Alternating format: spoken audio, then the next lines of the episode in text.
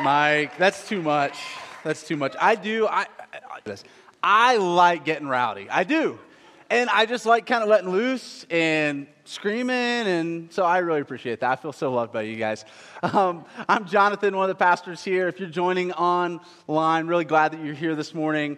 I'm excited for us to jump in this morning and, kick off this new series. I love community. I love talking about community, and I'm excited for us to jump in. Before we do so, I want to mention one quick thing. On the end of our service today, we have what's called Regroup. We do this quarterly, where if you're new and you're like, how do I get in a small group here? We call them community groups. We want to make that as easy as possible. If you're here in the room, as you leave, you can stop in the lobby at our Connection Center, and you can jump in a group. Even if you're here and you're like, I used to be in a group, but life changed, and a pandemic happened, and I haven't been able to get reconnected. We want to help with that, so stop by. If you're online, fill out a Connect card. Let us know that you want to be in a group, and we would love to help you get in a group. We'll talk more about that later, but I just wanted to mention that on the front end of our teaching time. Today, we're in a brand new series, as Mike said, called Counter Culture, and we're talking about how Jesus changes community. In fact, we're going to dive into this, and we're going to see how Jesus both creates great community and how he creates healthy relationships. He forms healthy relationships. And we want to be part of that. We want to see that happen right here in our church family. According to the Bible, the community of the church and the relationships that make up that community are, I have all italicized here, are supposed to be the most life-giving, rich, deep, fulfilling, safe relationships that we could ever be part of. The church community, according to the Bible, is supposed to be so countercultural. It's supposed to stand out as so different, so much better than anything else that we could experience. So much so that one author named Eugene Peterson talks about the church community in this way. He calls the church community a colony of heaven in a country of death. A colony of heaven in a country of death. That's the aim. That's what we're after as we give ourselves to this series in Romans 12 over the next 7 weeks. How is God creating in us? How's he forming us into a colony of heaven and a country of death? In other words, the church community is meant to be a representation of the church of heaven on earth, a visible picture of what life and community and relationships look like when God gets his redemptive and restorative way in our world. The church is meant to be a counterculture of relational beauty and joy in the dominant culture around. But if you have breathed for a second, you know that it doesn't always typically feel that way, and it's not always typically experienced that way.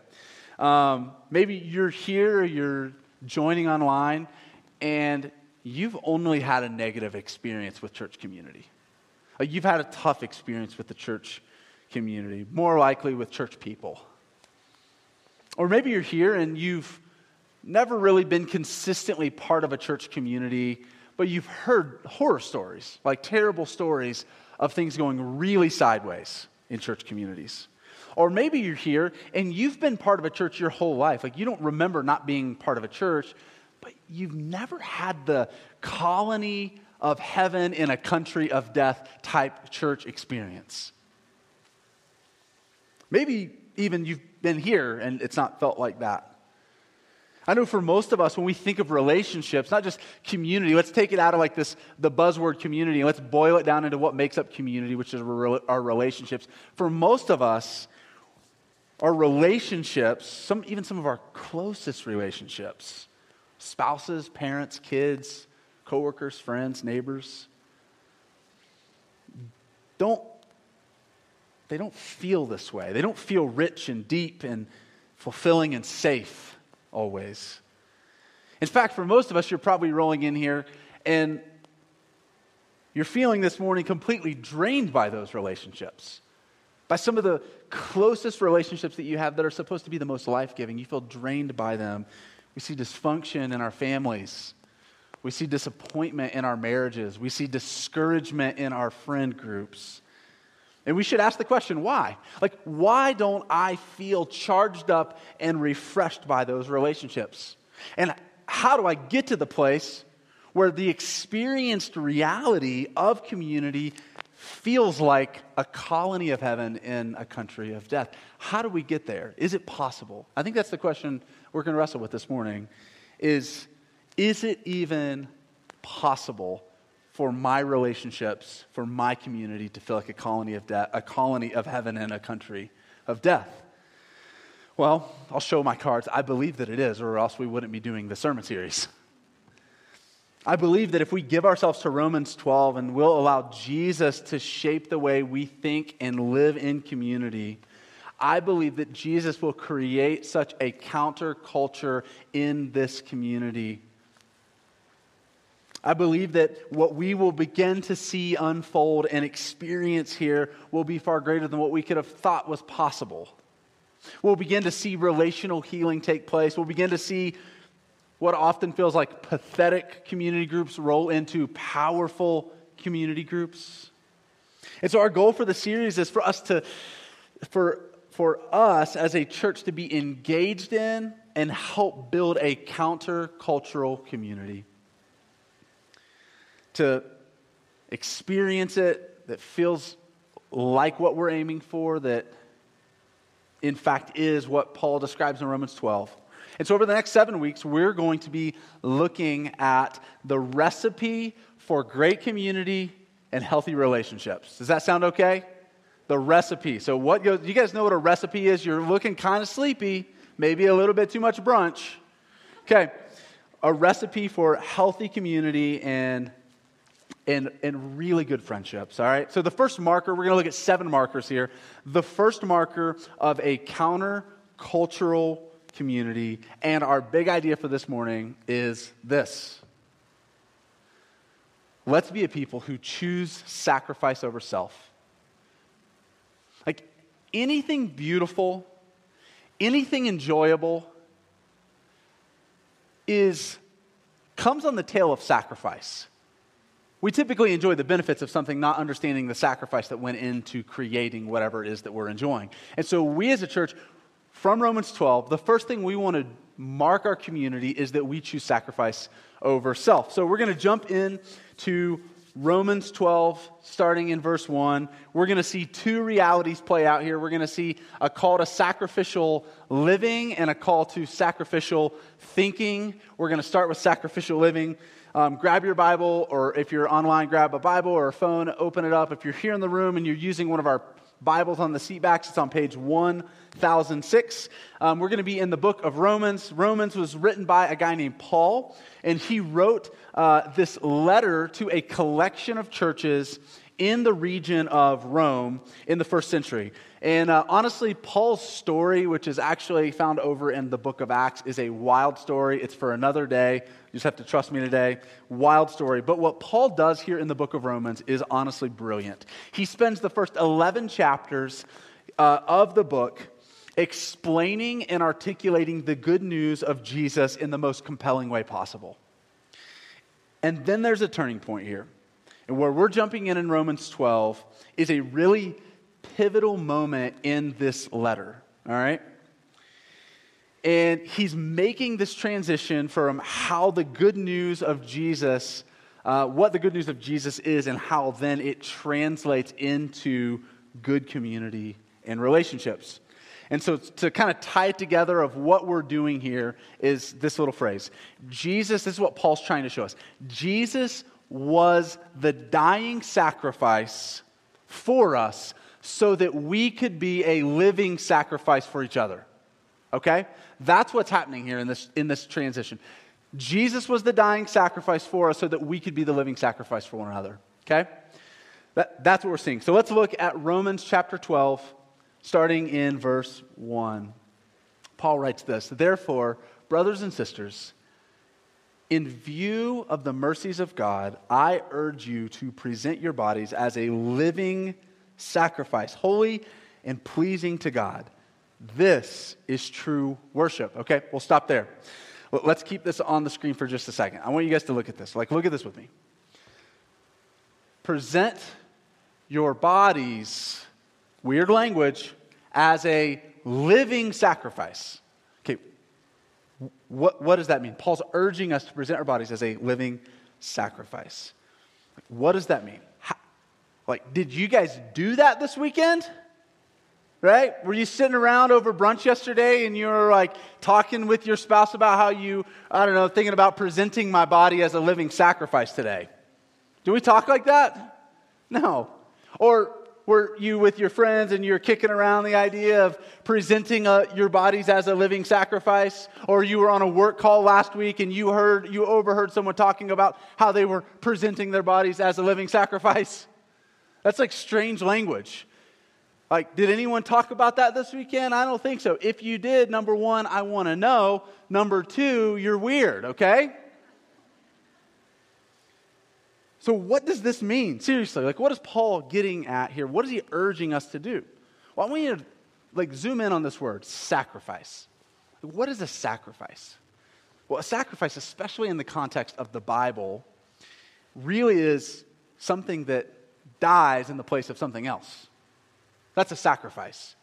Death is always associated with sacrifice. From the Old Testament, the priests would enter into the temple, there's all kinds of writing about this, to make an animal sacrifice for the atonement of the sins of God's Old Testament people, Israel. Did that animal, like, ever live after that? No, the animal died as a sacrifice for the atonement. And we think about Jesus, we think about the ultimate sacrifice offered by Jesus for our sins. If we remember back to Good Friday just a few days ago, we talk about the fact that Jesus died on a cross. So death is associated with sacrifice. For something to sacrifice, to be sacrificed, it has to die, in other words. Paul is urging us to present ourselves as a living sacrifice. It's an oxymoron. Like, how can something that dies live?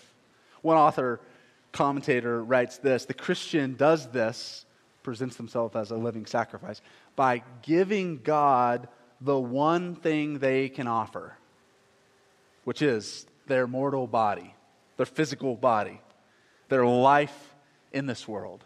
So what Paul's getting at here is he's saying, live in a way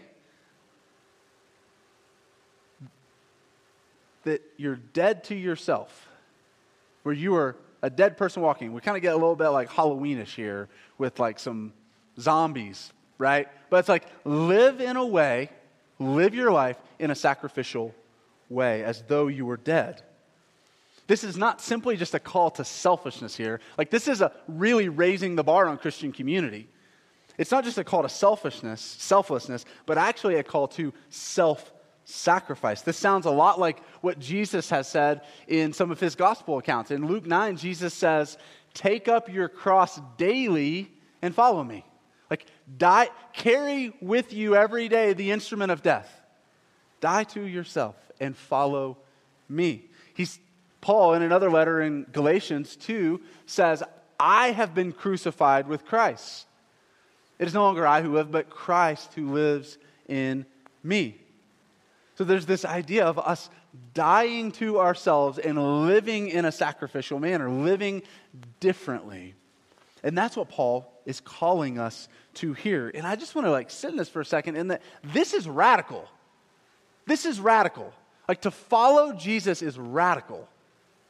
It's to live sacrificially, not just a little less selfish, but a call to die to ourselves, our desires. But if you're anything like me, you're sitting here thinking, okay, Jonathan, you set this whole thing up and you were like, we're talking about community. Yeah. Now we're talking about death and sacrifice. What does sacrifice have to do with community? Well, it actually has everything to do with community and relationships. The reason community and relationships aren't life-giving to us is because of one thing, and that's selfishness. Selfishness and self-preservation is the number one thing that absolutely destroys life-giving communities and healthy relationships. We naturally go into every relationship as a taker, not a giver. We're focused on getting our own needs met, not meeting the needs of others. And when we have an entire community who's grasping for their own needs to be met, guess whose needs get met? No one's. Everyone loses, right? Like if that's how we all come into this, is I want. No one gets their needs met. No one is encouraged. No one is built up at all. We live our lives so turned in on ourselves, thinking of ourselves at all times only. And that's why the call, like that's the broader culture, right? That's what we're trained to do. That's why this call to self-sacrifice is actually so counter-cultural. Because culture says this. We talked about this during the Better Story series. Love yourself. Prioritize yourself. Treat yourself. Keep yourself at the center of all of your decisions. Listen only to yourself. Trust only yourself. And then throw off any binding commitments that might keep you from doing that. And then you'll find freedom and joy and fulfillment in life. That's culture's narrative. But the problem with the process, the problem with believing that narrative, that story, I've seen this play out so many times, guys, in the life of our church, is it always leads to isolation. When you care only about yourself, you will isolate yourself. It leads only to isolation, away from community. You take yourself out of all the friendships. You take yourself away from every friendship because they're toxic. And what we do is we fail to realize that in us, like being at the center of our lives and taking ourselves out of every relationship, calling every relationship toxic, is that we're actually the poison in the relationship because we're so drowning on our own self. We're so turned in on our self and we isolate ourselves. I'm just speaking honestly from sitting down with so many people from our church who can't get themselves out of their own narrative. And I'm not saying that to law bombs. I'm saying that because I'm right there too. It's me. We're all the problem. We're all selfish. That's why this call of Jesus to live sacrificially is so radical. It's so upside down. It's so different. It's so counter-cultural. It means to live an other-centered life. We get ourselves out of the center of our lives when we stop thinking of ourselves as the center of the universe. Could you imagine the impact if we all said, well, I'm in, I'm doing that? Can you imagine the impact that would have on our relationships? Can you imagine the impact that might have on our community? Can you imagine the impact that might have on our community groups? When we quit waiting for other people to create the kind of community that we would want to enter into, and we take it as our responsibility to say, no, I'm going to be the pioneer who helps create this community. I'm going to be the one to sacrifice in order that others might benefit. Like, what if we all took that on? What amazing community that would be. We prioritize one another, not ourselves. We love one another, not ourselves. We treat others, not ourselves. We think of others in our decision-making, not just ourselves. We make a commitment with other people. We actually submit ourselves to binding commitments and say, I'm committed to you. And in so doing, we would create the most beautiful, life-giving, enjoyable community possible. This is why the church, honestly, is set apart from so many other communities. Because we're centered on one idea that's Jesus' idea of self-sacrifice versus a theory or an idea or a hobby or a topic. And so the first thing Paul calls us to here is to live sacrificially, a sacrificial life. But the second is sacrificial thinking. Romans 12 continues in verse 2. We've only looked at one verse. Look at the second verse of Romans chapter 12, verse 2. It says, "Do not be conformed to this age, but be transformed by the renewing of your mind, so that you may discern what is good, the good, pleasing, and perfect will of God." Goodness, what Paul's saying here in this very first line, like, pay attention to this. Do not be conformed to this age. Like, that's why, if you're wondering where we got the name Counter Culture for this sermon series, it's right here. Don't be conformed to this age. Don't be conformed to this world, other translations say. In other words, don't fall into culture's trap of thinking your life is about you and for you. That your life is not primarily about you and not primarily for you. But rather, be transformed by the renewing of your mind, so that you may discern what is the good, pleasing, and perfect will of God, so that you can understand how you ought to navigate life. Like, the good things that God has for you. There's a shift in our thinking here. Choosing sacrifice over self is not just about our actions. It's not just about living sacrificially, but it's also about our thinking. This is the other 50%. It's also about our minds. You see, having our minds renewed towards sacrificial thinking is not hardwired, but rather is trained. In fact, we're hardwired to think of ourselves all the time, like all the time, first.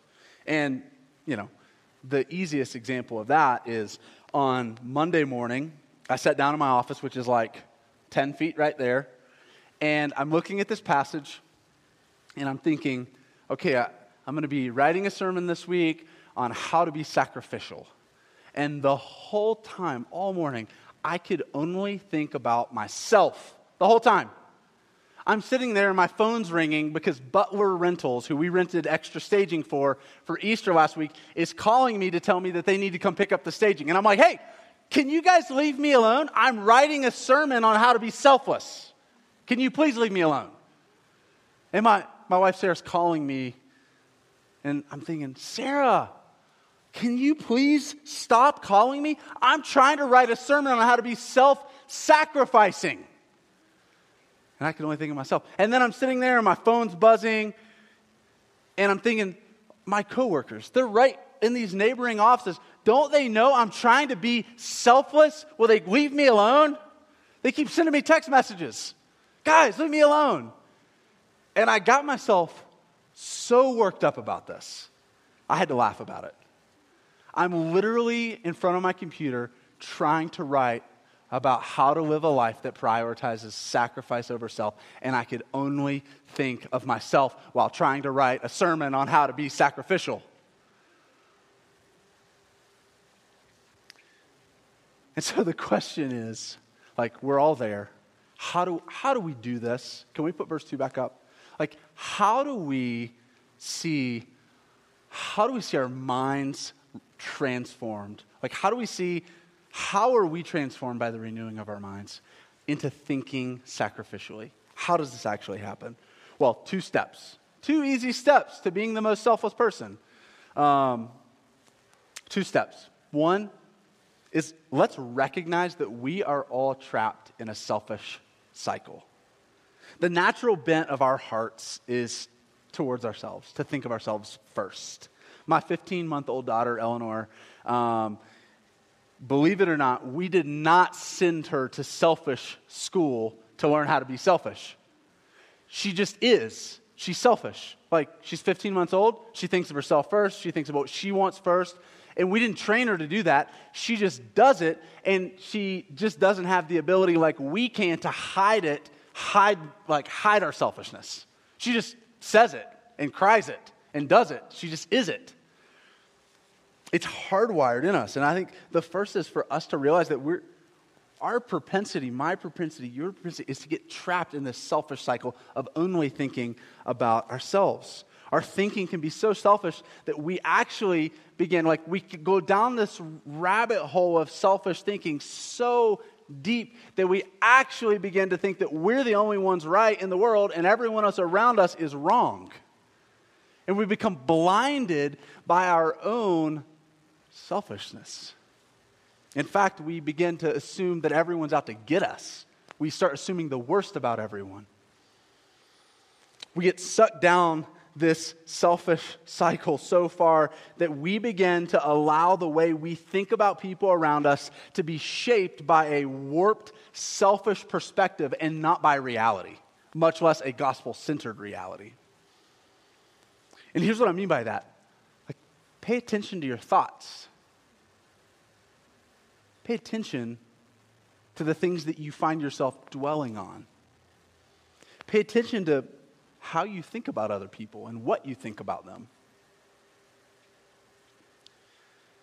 But specifically, be careful to assume things are true about someone that isn't necessarily true or you don't actually know. We see this play out with our spouses, if you're married. We see this play out with our friends who maybe we haven't heard from for a long time, so we just assume things about them. They don't like us anymore. We forget we're in a pandemic. We see this play out in our community group. That person kind of looked at me a little funny, so I'm never going back. We see this play out in people that we don't really know that well, but we think we know, and then we have told ourselves this story about what their deal is. And then we mull over these thoughts over and over and over long enough that we actually begin believing. We start believing that they're true, that they weren't just a thought, but they're facts. And then before long, we've built this entire case against someone based on nothing but untrue assumptions or thoughts about someone that went unfiltered in our mind. And we've made someone out to be a villain in our own mind, and we've never even talked to them about it. This is where the selfish cycle leads. And honestly, I feel like this is a good word for us as a church. Distance breeds distrust. The longer people are physically, spiritually, and emotionally away from each other, the easier this becomes. The pandemic has put us in this position where specifically as a church, but also in our culture and society, where this could never be more true.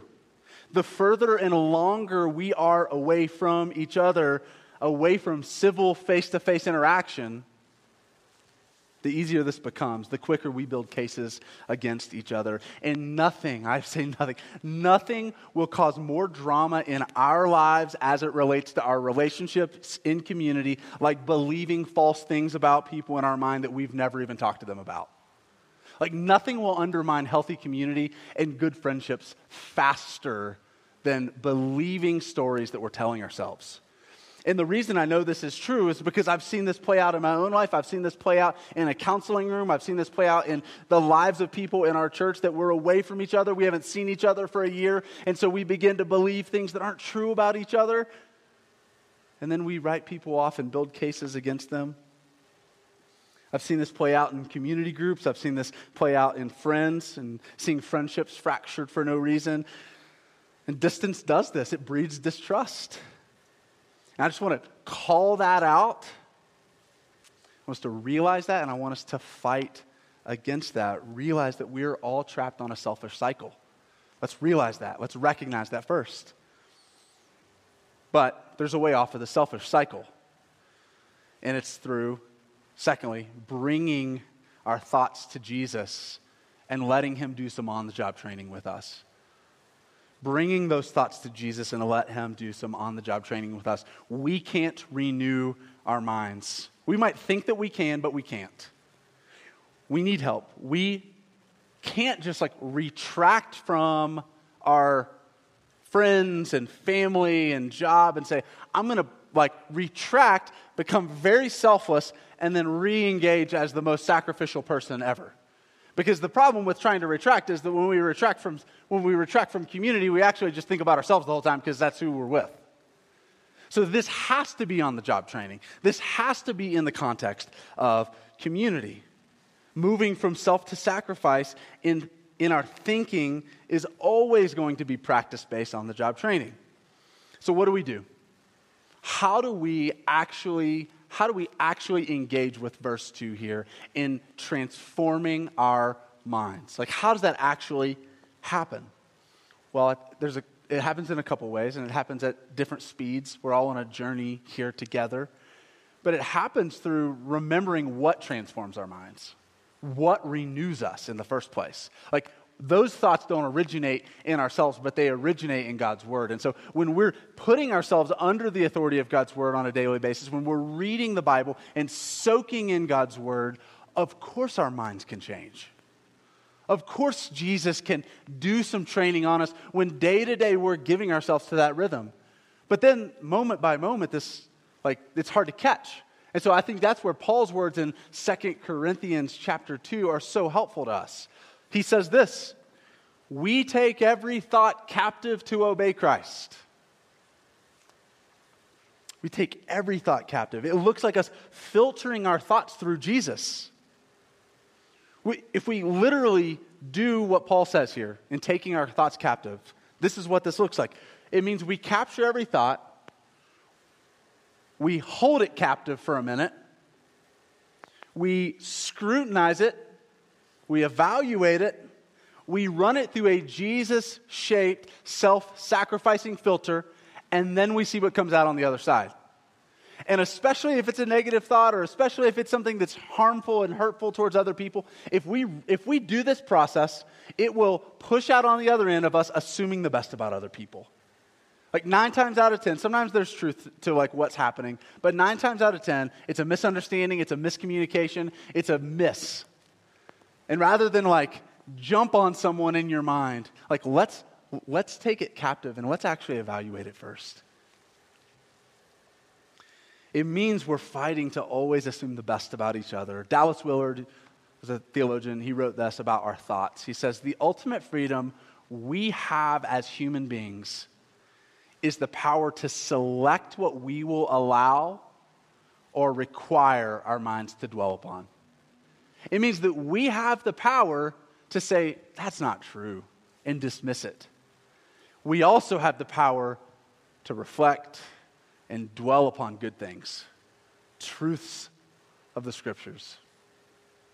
Our thoughts are not always reliable, and sometimes they aren't very helpful, but this is why we need to bring them to Jesus. Bringing them to Jesus is so important, especially as we think about community and relationships. And guys, I'll just say this, we're talking about sacrifice, and there's no hack or shortcut to sacrifice. Sacrifice is what it is. It's a sacrifice. There's no fast way to live a life marked by sacrificial living and sacrificial thinking other than doing it. And that's why this is such a beautiful thing, because we get to practice this in community. We get to do this with each other. We get to extend each other grace. Think about a time you've been extended grace when you were just, you really dropped the ball. And someone said, hey, it's okay. Live together like that. When we have our minds renewed, when we're allowing Jesus to train us in sacrificial thinking, it really does change everything about our community and our relationships. And so let's play this out in a couple of examples. Let's think about this in our friendships first. When we think about our friendships, when we go into friendships assuming the best about each other, when we offer each other the benefit of the doubt, when we enter in as givers, not takers, when we enter in with a mind that thinks, how can I sacrifice for you and not what can I get from you? Think about how that changes your friendships. Think about a time when you've been with a friend who you sat down with this friend, you talked their ear off, and they only just asked you questions. And you get out of that time with that friend, and you're like, they were so selfless with me just now, and I was so selfish with them. I just talked their leg off. And sometimes you need that. But imagine if you're never on the other end of that, and you're always the one who's talking, and you never actually sit and listen to the other friend. Think about how drained both of you came into your friendship and said, how can I sacrifice for you? How can I ask you questions? How can I listen to you? How can I care for you? How can I empathize? How can I sympathize with you? Think about how that would just transform our friendships. Let's play this out in our marriages. If you're married, when we choose sacrifice over ourself in our marriages, everyone wins. When both parties are saying, I want to lay my life down for you. I want to yield my preferences to your preferences. I want to go out to eat where you want to go out to eat, practically. Like, think about that for a second. When we think sacrifice over self in marriage, everyone wins. When we think sacrifice over self in sex, everyone wins. When we think sacrifice over self in our finances, everyone wins. When we think sacrifice over self in our time, everyone wins. When we think sacrifice over self in our emotion, in our emotional health, everyone wins. I could just keep going. Let's play this out in our workplace. Like, do you want to be countercultural in your workplace? Then start living into sacrifice over self. Choose sacrifice over self. Think about how refreshing and compelling it is when you go out of your way to live sacrificially towards your coworkers. No one does this, all right? No one does this. This is wild. Small gestures yield huge results in your workplace when you choose sacrifice over self. In a culture where everyone's trying to step on everyone else and belittle everyone else and say, I'm better because of these reasons, what if you were just kind and patient and listened, and you did small gestures in your workplace and saw huge results yielded in a culture shift? And then lastly, we'll think about this in the context of our community groups, our small groups here at the Heights. Our series practice for this entire series is this: get in a community group and practice countercultural community. Like, this is what we're going to talk about every week. Like, we can't do the things we're talking about apart from a community. We can't obey the one another's of Scripture apart from being with one another. Community groups are a great place to see sacrifice over self play out. Our community groups meet weekly. They take this room, this big room with a lot of people, and they make it into smaller circles of people where we can actually live into these realities together. And so here's the deal. We can't practice Romans 12 apart from a community. And so I want to encourage you to jump in a community. If you're not in a group, we want to help you get in a group. If you have been part of a group and you got disconnected, we want to help you get reconnected. If you've been part of a group and you've been connected but you haven't been showing up, maybe you should show up. Maybe that's your next step. And I say that not to be mean or whatever, but like, guys, show up for group. Like, show up. I think we think that participating in community group is like going to the gym. And it's like, if I skip out on the gym, you know, you've heard the line, well, you're only hurting yourself. And you're like, well, that's okay. Like, I'm fine to hurt myself. But that's actually not how community works. Community actually works when we're like, it requires us to actually be together. When we skip community group, we're actually slowing down the spiritual growth of the other people around us. We're saying, I matter more than you when we skip. And community group leaders are fist pumping right now. I think the whole nature of this is saying, my life is not about me. Like, this is not for me. And so when we choose to play hooky, you're not just hurting yourself, you're actually hurting the people in your group too. It's not neutral ground. You're either building or hurting. One or the other. And so let's be a people who show up for each other physically and emotionally. Don't just be there and be a zombie, but be there, engaged. Sacrifice. And we do all this ultimately because we've been beneficiaries of someone else's sacrifice. Ultimately, nothing beautiful or good in life can happen apart from sacrifice. Sacrifice gives way to beauty. The incredible resurrection, death, the life, death, and resurrection of Jesus is what gives way to a church community in the first place. And so as we move into a time of response right now, I'm going to encourage you, if you're not in a group, get in a group after service. But we're going to respond through taking communion. We haven't done this in a little while because of COVID, but we want to take communion as a church. We believe this is really important. We've thought through how to do this safely. We've got 4 stations, so there's in the 2 back corners and the 2 front corners.